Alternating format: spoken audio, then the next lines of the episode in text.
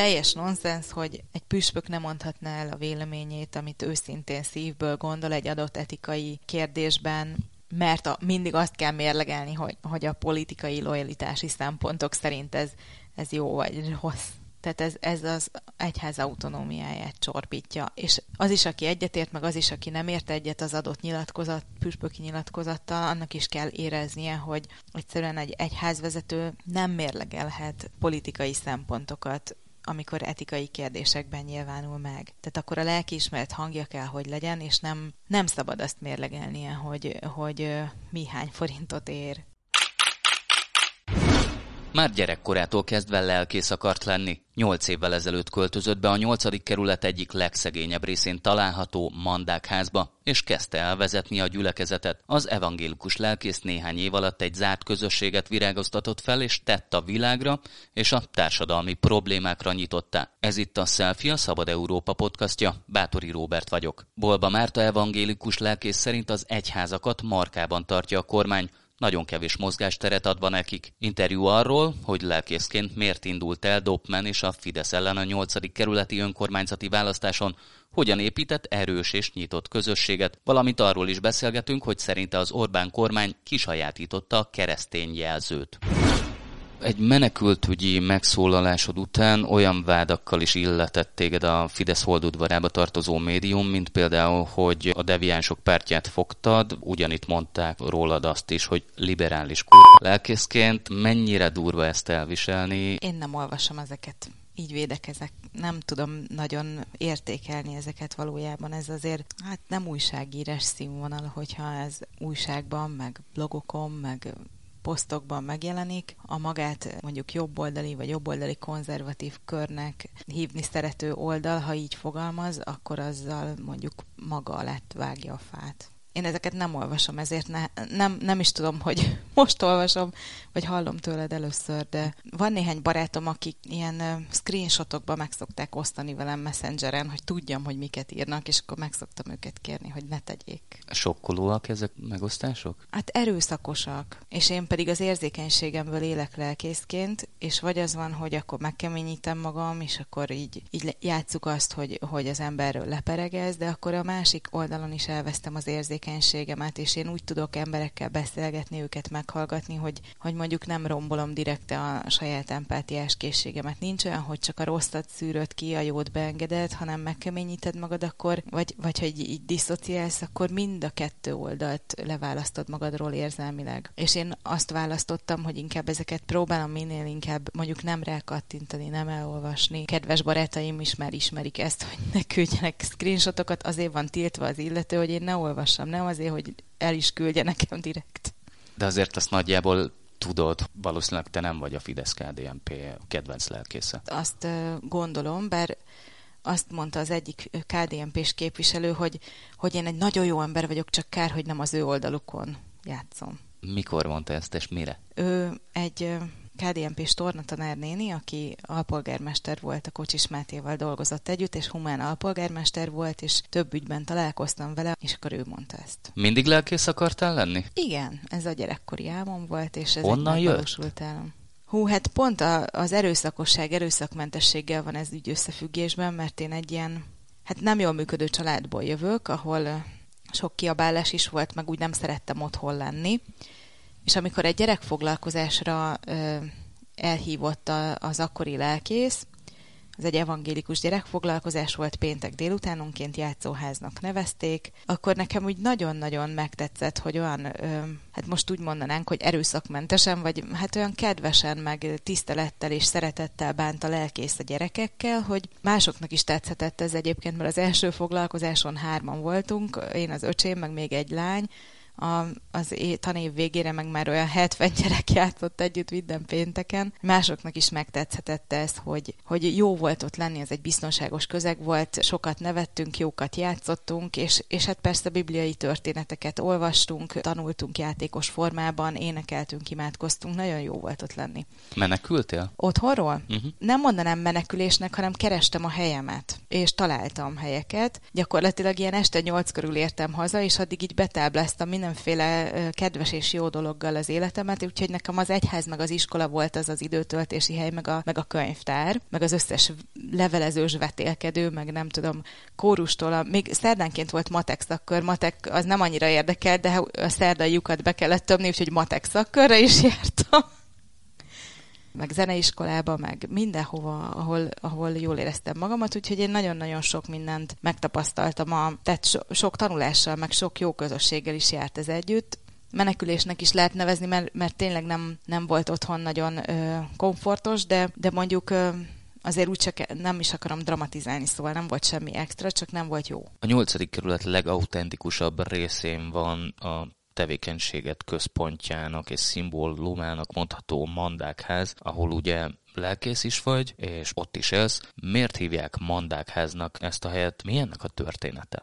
Az a története, hogy egy polgárasszony, akit Mandák Máriának neveznek, egy fuvaros vállalkozása volt, az evangélikus egyházra hagyta a vagyonát, a környékbeli utcákat így is nevezték el, Bérkocsis utca, Kisfuvaros, Nagyfuvaros utca, és ez a ház is egy fuvaros ház volt, és itt az udvar le volt kövezve, ott lakott a család az utcafronton, oldalt az akkoriban úgy nevezték, hogy cselédség, és hátul voltak az istálók, és ezt a vállalkozást, mivel örökös nélkül elhunyt, az úgy véget ért, és az egyháznak hagyta ezt a házat, és nagyon hálás vagyok azért, mert ahogy átvette az egyház ezt, a, ezt az épületet, felszették a követ az udvarról, és elültették a facsemetéket, és most már 70 éves nagy parká vagy nagy fás parká nőtt ez a kert. Ez egy 600 négyzetméteres parkszerű udvar, ami sok-sok közösségnek ad teret. Ennek utána az volt a története, hogy szükséglakásokat alakítottak ki ezekből a 30 négyzetméteres kis lakásocskákból, majd elcsereberélte az egyház, és egyre inkább ilyen egyház közeli emberek kezdtek el lakni ebben az egyházi tulajdonú ingatlanban, tehát így nem államosították, de valójában a szükséglakás funkciója az azért egy állami funkció volt abban az időben, de az egyházi tulajdon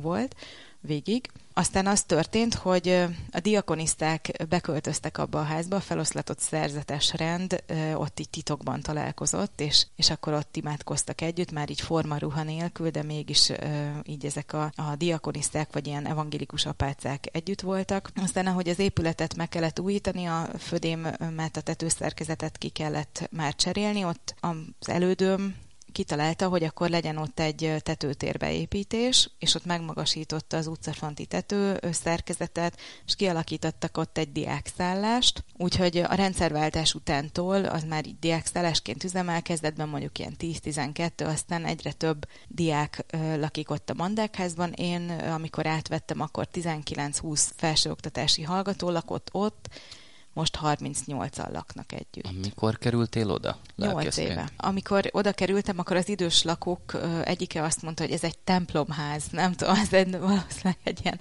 ő találta ki ezt a kifejezést, de mégis van egy templom, és annak a melléképületei és ilyen szeretet otthonként funkcionált, ez is volt kírva a kapura. Konfliktus nem volt, tehát hogy nagyon-nagyon könnyen vették ezeket a kanyarokat a lakóink, hogy az evangélikus egyház menekült szolgálata ott nyitott irodát az udvarban, a Róza Parks alapítványnak a láthatatlan tanodája ott kapott nálunk teret, kezdetben egy kisebb lakást béreltek, aztán egy nagyobbat, és most kettőt. Hogyan építettél közösséget, és miért? Ugye ez, ez azért folytonos volt, tehát volt ott közösség akkor is, amikor oda kerültem. Ez a közösség hívott meg engem a lelkészének. Különálló diák közösség volt, ez a 19-20 fő, én Soprani vagyok, és a Soprani gimis volt, osztálytársaim voltak itt a diákelnökök. Az evangélikus egyház azért egy kicsi közösség, és akkor így egymásra találtunk egy kórusban énekeltünk az egyik sráccal, úgyhogy nagyon, nagyon örültem, meg is meg is lepődtem, amikor oda látogattam először, és akkor ilyen ismerős arcokkal találkoztam rögtön. Rögtön otthon éreztem magamat. Amikor én oda kerültem, akkor még több ö, idős, nyugdíjas lakó volt ott a házban, azok nagyon idős emberek voltak akkor is, és ebben a nyolc évben a legtöbbjük most már vagy ápolásra szorul, és akkor idős otthonba költözött, vagy már meghalt. Ők jártak az Isten tiszteletre, tehát akik ott laktak, és még a környékből két-három három idős ember járt be a, ezekre az istentiszteletekre, tehát ilyen 10-12 fő járt ezekre az alkalmakra. Most hányan járnak hozzátok? Most is nagyon kis létszámú egyébként ez a gyülekezet. Összesen 49 fő van a választói névjegyzékünkben, akik a hitéleti dolgainkban aktívan egyházfenntartóként a vállukon viszik ezt a kicsi gyülekezetet. Ők főként, hát ilyen hitüket mélyen megélő, ilyen tudatosan, elkötelezetten vallásgyakorló emberek, akik akik igényesek valamilyen ö, gondolkodásra, vagy így reflexióra, tehát együtt akarnak hinni, és úgy az értelmüket sem akarják kint hagyni az ajtón, és, a, és az együttérzésüket, vagy a, az értékrendjükben ezt a, ezeket a, hát a Jézusi szeretetet, hogy ő, ő megpróbálta összekötni, összekapcsolni az embereket, és a szeretet gyakorlást, mint kihívást állította az emberiség elé. Ezt úgy komolyan veszik ezek az emberek, és, és próbálkoznak mindenfélével. Főképp ilyen értelmiségi karakterű emberek, legtöbben tanárok. És hát foglalkozunk ebben a gyülekezetben különböző projektek sor, megvalósítása során közéleti, kulturális vagy ilyen társadalmi ügyekkel is. Az egyik most egy ilyen Európai Uniós projekt, ami egy, az a címe, hogy lakóház mentorálás és családmentorálás. Tudtuk ezt úgy szakmailag úgy formálni ezt a, ezt a projektet, hogy egy bérlői érdekvédelmi csoport született ebből, egy gyermekvédelmi előadássorozat és egy egy szociális kompetenciákat fejlesztő gyermekfoglalkozás sorozat, tehát így a tanoda működésén is lendít ez előre, a, a gyermekvédelmi alapítványnak a működésében is örülünk, hogy, hogy tudunk a, ezekkel a szaktudásokkal a helyi lakosságnak valamit segíteni, ami azt is jelenti, hogy, hogy így valós élethelyzetekre, meg félelmekre megpróbálunk választ adni. Meg egy picit visszakanyarodnék az időben. Amikor nyolc évvel ezelőtt oda kerültél a Mandákházba, akkor volt szansz arra, hogy ez a gyülekezet megszűnjön? Igen, akkor, amikor oda kerültem, arról volt szó, hogy meg fog szűnni ez a gyülekezet, rossz állapotban van az épület, amit nem értékként láttak akkor, hanem egy hanem egy rizikófaktorként, hogy akkor ez a régi épület veszélyessé válik, vagy kigyullad, vagy így felügyelet nélkül valami nagyon rossz dolog történik, nem lesz pénz felújítani a régi épület, akkor az mégsem az európai sztenderdeknek megfelelő, vagy ilyen középosztálybeli sztenderdeknek nem, nem felel meg. Az evangélikusok intézményei jobb karban vannak átlagosan, mint ez a ház. Ez kínos is, hogy így ez egy régi rossz állapotú ház, itt ne lakjanak emberek. Tényleg gomba nőtt a padlóból, a lakások 20%-ában nem volt lakó.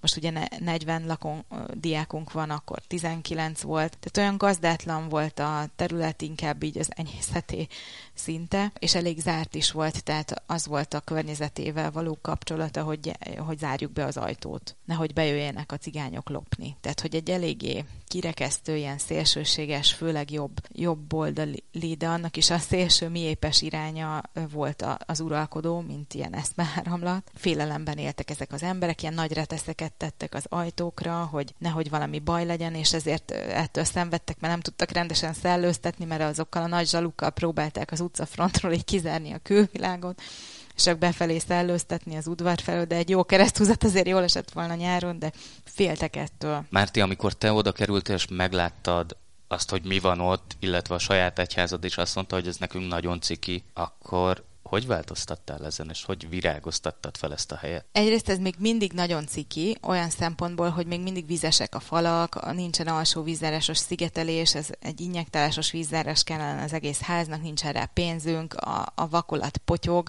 tehát hogy ilyen szempontból tényleg nincsen pénzünk, tehát a pénztelenség az így látszik, viszont a szeretet is látszik a házon.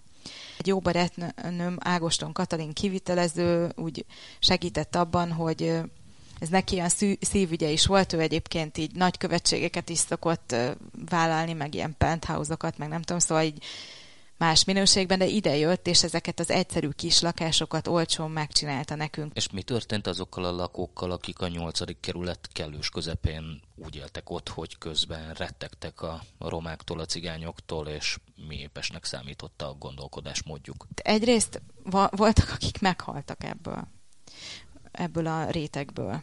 Voltak, akik elmentek egyszerűen, négy-öt ember, tehát hogy a gyülekezet fele, igaz, így arányaiban sok, de mégiscsak négy-öt olyan emberről volt szó, akik nem tudtak ezzel azonosulni, és, és nagyon ö, felháborodtak, hogy én ö, mit keresek itt, és akkor menjek, menjek el. Vagy, vagy mi, vagy ő.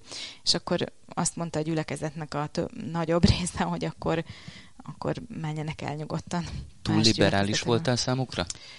Hát akkor sok minden baj volt, például az, hogy, hogy fiatal vagyok, meg hogy nő vagyok, meg azért ez, ez a liberalizmus, ez ilyen furcsa dolog, egy, én egy három gyerekes házasságban élő konzervatív ember vagyok valójában.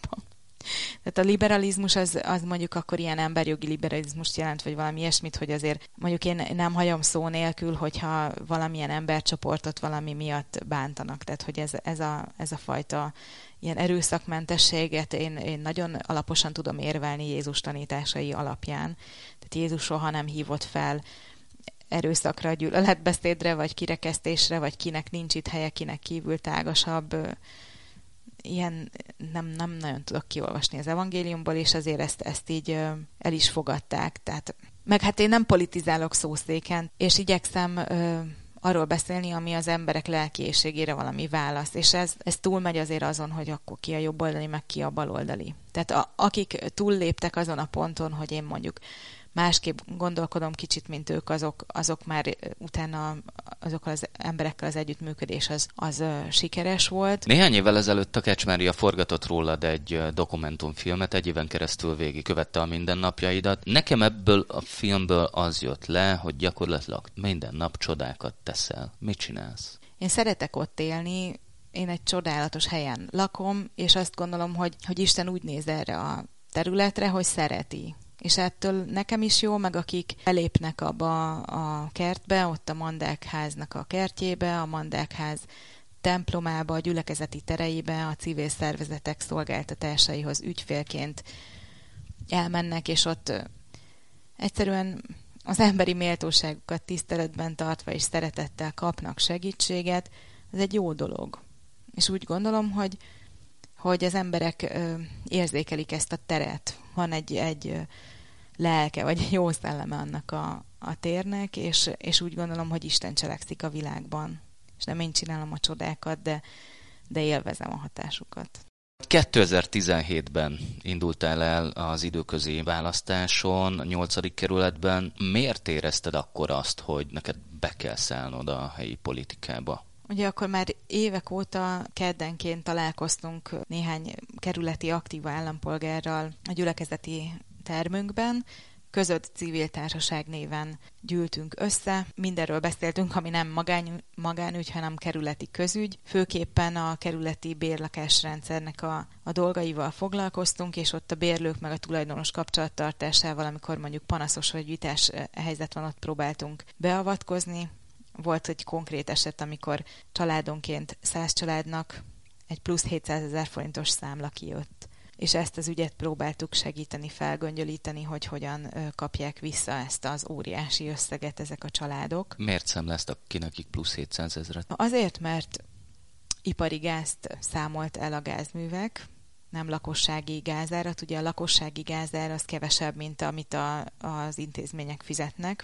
A magánszemélyek, a lakosság más árat fizet és ez bár, bár önkormányzati bérház volt, egy közös gázórája volt, aminek az áteresztő kapacitása nagy volt, és ezért nem lakossági árat, hanem ipari árat fizettettek meg a lakókkal, és mindenféle külön értesítés nélkül egyszer csak, amikor észrevette ugye az önkormányzat, hogy hoppá, itt eltérés van, csak tovább számlázta a lakóknak, és kész. Nem is jártak utána, hogy mi lehet itt a bibi? Nem, így, így könnyű. Tudod, így lehet elhanyagolni például a karbantartási kötelezettségedet, hogyha a karbantartás hiánya miatt plusz költség keletkezik, tovább számlázod. Ki tudták ezt fizetni, vagy ki akarták fizetni ezt a bérlők? Persze, mert különben kilakoltatták volna őket. Tehát a lakhatás azért egy különleges szolgáltatás, mert az életeddel játszol. Na de nyilván aki önkormányzati bérlakásban él, az nem arról híres. Van egybe 700 ezer forintja? Igen. Tényleg nem volt. Tehát valakik itt kiköhögték családi kölcsön, ez az az összekaparták, valakiknek pedig ki kellett költöznie. Tehát sok ember így elveszítette a lakását, igen. Hogyan göngyölítettétek fel ezt az ügyet? Mi lett a vége? Volt egy érintett lakó, Bétánné Szabó Anikó, aki összegyűjtötte és rendszerezte az összes dokumentumot, amit ezzel kapcsolatban ő össze tudott gyűjteni. Az összes érintett lakót felhívtuk arra, hogy akkor írja alá, hogy, hogy neki is ez a problémája, és egy hírverést csaptunk ennek, meg az önkormányzatban ilyen fogadóórákra bevittem ezt, a, akkor találkoztam a, a Fideszes KDNP-s, bocsánat, alpolgármester asszonyjal, akinek a kezébe adtam ezt, a, ezt az aláírt dokumentumot, és elmagyaráztam neki, hogy akkor ez a probléma. Tehát nem volt felelősségvállalás. Ez volt az a pont, amikor azt érezted, hogy olyan szintű igazságtalanságok mennek a kerületben, hogy te képviselnéd őket önkormányzati képviselőként is? Igen, azt gondoltam, hogy a nyilvánosság erejével tényleg előbbre jutunk. Amikor elindultam ezen a helyi önkormányzati képviselői választáson, akkor az volt az egyik célunk, hogy még többet tudjunk beszélni a nyilvánosság előtt ezekről a fontos közügyekről, és úgy gondolom, hogy a, a helyi demokráciánál kezdődik el a, a, a nagy demokrácia is, tehát hogy amíg ilyen életbevágó kérdésekben nem tudjuk az érdekeinket, az alapvető érdekeinket sem képviselni, akkor nincsen demokratikus közélet. Úgyhogy innen kell felépíteni egy demokráciát, amikor valakinek a tényleg az élete, az emberi méltósága, mert hogy az a vízválasztó, hogy hajléktalanként tengődsz, vagy egy anya otthonban, vagy egy tömegszálláson, vagy egy önálló lakhatásban, ott, ott azért az egy nagyon komoly különbség. És itt ezzel nem lehet játszani emberi életekkel. Mi lett a vége ennek a választást? Én nem nyertem akkor, a KDNP-s jelölt ö, nyert, és akkor elindult, az MSZP indította, vagy hát nem indította, hanem támogatta Dobbent, aki azóta a Fidesznek kampányol. Elég nagy pálfordulás, nem? Tök ciki szerint. Na, az MSZP-nek ciki az egész dolog, hogy, hogy így azt gondolták, hogy akkor a akkor így megtrolkodják ezt a fideszes kétharmadot, hogyha a Dobment megválasztják képviselőnek. Tehát, hogy az egész egy ilyen gag volt végül is szerintem. Az egyházban mit szólnak ahhoz, hogy te ilyen szinten beleállsz társadalmi kérdésekbe, problémákba, vagy társadalmi politikai dolgokba? Hát nagyon sokan támogatják, kifejezetten örülnek neki. Az evangélikus egyházon belül még mindig vélemény pluralizmus van, és jó, örülnek neki, hogy, hogy a szolidáris és a emberi méltóságot szem előtt tartó hangok is érvényre jutnak, mert ebben az ilyen zűrzavarban egyszerűen könnyebb hangosnak lenni annak, aki csak visszhangozza a kormánypártnak az aktuális propaganda üzeneteit, és azonosul is vele adott esetben, tehát nem mondom, hogy ezt, ezt nem is úgy gondolja, csak hogy, hogy ez egy problémamentesebb dolog, ha ettől el, eltérő el, álláspontot valaki képvisel, de, de egyáltalán nem egy tiltott dolog. Tehát egyházon belül szabad ilyen meg olyan ö, társadalmi véleményt megfogalmazni. Semmi bántódás nem ért engem ezért. Lelkésztársaid nem mondták azt, hogy mármint, hogy amit te csinálsz, az esetleg kockázatos lehet rájuk nézve, vagy bármi ilyesmit? Ez, erről mindig is szó van. A Fabinyi Tamás püspök úr politikai nyilatkozataira szokták azt mondani, hogy ezért az evangélikus egyház elesett külön forrásoktól, nem is biztos, hogy így van. Nem tudjuk, hogy mikor kiesik el, milyen kegyektől. Alapvetően ez egy teljes nonsens, hogy egy püspök nem mondhatná el a véleményét, amit őszintén szívből gondol egy adott etikai kérdésben, mert a, mindig azt kell mérlegelni, hogy, hogy a politikai lojalitási szempontok szerint ez, ez jó vagy rossz. Tehát ez, ez az egyház autonómiáját csorbítja. És az is, aki egyetért, meg az is, aki nem ért egyet az adott nyilatkozat, püspöki nyilatkozattal, annak is kell éreznie, hogy egyszerűen egy egyházvezető nem mérlegelhet politikai szempontokat amikor etikai kérdésekben nyilvánul meg. Tehát akkor a lelkiismeret hangja kell, hogy legyen, és nem, nem szabad azt mérlegelnie, hogy, hogy mi hány forintot ér. Meglepő az, hogy Magyarországon az egyházak ennyire átpolitizáltan működnek? Azt gondolom, hogy ez nem előnyös az egyháznak. De hát kapnak érte egy zsákpénzt. Hát, de abból nem lesz közösség. Tehát, hogy falak lehetnek, meg renoválás, meg műemlékvédelem, emberi közösség meg nehezen. Fabinyi püspök ezt mondta, hogy szeretné, hogyha az egyházunk egy beszélgető egyház lenne. Ami meg azt feltételezi, hogy van türelmünk a másik embert meghallgatni, törekszünk arra, hogy megértsük, hogy, hogy miért mondja, amit, amit ki akar fejezni, és arra reagáljunk, amit tényleg akar mondani. Fidesz-KDNP szövetségesként tekint az egyházakra, de hogy szerinted ez valódi szövetség, vagy csupán arról szól, hogy az egyházakat hát a markában tartja a kormány? Nagyon kevés mozgástere van az egyházaknak, fogja a kormány az egyházakat, szűk mozgásteret ad, ha ad pénzt, akkor az pántlikázott pénz, és a vállalkozó is legtöbbször megvan adva, hogy ki ke, kivel kell azt az építkezést csinálni. Mondjuk, ha kapott a reformációra azt hiszem az evangélikus egyház is jó sok pénzt, talán nem annyit, közel sem annyit, mint a református, de kapott sok pénzt, és az a nem, nem szabadon gazdálkodhat, tehát nem mondhatja azt, hogy akkor rendezzük a lelkészi központi fizetést ebből. Két, két milliárd forintból simán meg lehetne ezt csinálni, vagy két és félből, vagy nem tudom. Ehelyett meg volt mondva, hogy mire kell azt költeni, és akkor csak ilyen-olyan reprezentatív építkezésekre lehetett költeni. És az is meg volt mondva, hogy kik végzik el a munkát? Nagyon valószínűnek tartom, igen. Orbán Viktor retorikája az elmúlt 10 évben vagy 11 évben az erősen a, a nemzeti, illetve a keresztény hát jelzők köré épült, de te hogyan látod, hogy mennyire mutat valóban keresztényi vonalat, értéket a Fidesz-KDNP politikája Magyarországon? Egyrészt én nagyon ö, haragszom a, a vallásos terminológia kisajátításáért. Tehát én, én akkor ö, vesztem össze, a, most a, akkor a Fidesz kommunikációs igazgatója volt, most nem tudom micsoda, Fidesz frakcióvezető Kocsis Mátéval, aki, aki elkezdte egy lelkész, lelkészeket, a kerületi lelkipásztorokat összehívta, és elkezdett arról beszélni nekünk, hogy akkor volt ez a, ez a rasszista népszavazás, ez a, ez a, nem is tudom, akkor volt az első ilyen kékplakátos migráncsos kampány. Rettenetes volt, undorító. És akkor elkezdte nekünk mondani, hogy mindez a keresztény Európa védelmében történik. És éppen akkor a Ferenc pápa menekültek lábát mosta meg, és és a keresztény, vagy a katolikus egyházfő egyértelműen állást foglalt, a Luteránus Világszövetség egyértelműen a befogadásra szólított fel, és akkor egy, egy fideszes politikus, a kommunikációs vezető elkezdi mondani nekem, hogy a keresztény Európa védelmében legyünk rasszisták, hát ez, ez rettenetes volt, és hát felfoghatatlan, meg befogadhatatlan az volt a, az első ilyen nagyon erős nyilvános felháborodásom, amikor ennek hangot adtam, hogy ez nonsens, ez teljes értelmetlenség. Ez volt a Selfie, a Szabad Európán. Bátori Róbertet hallották. Köszönöm figyelmüket.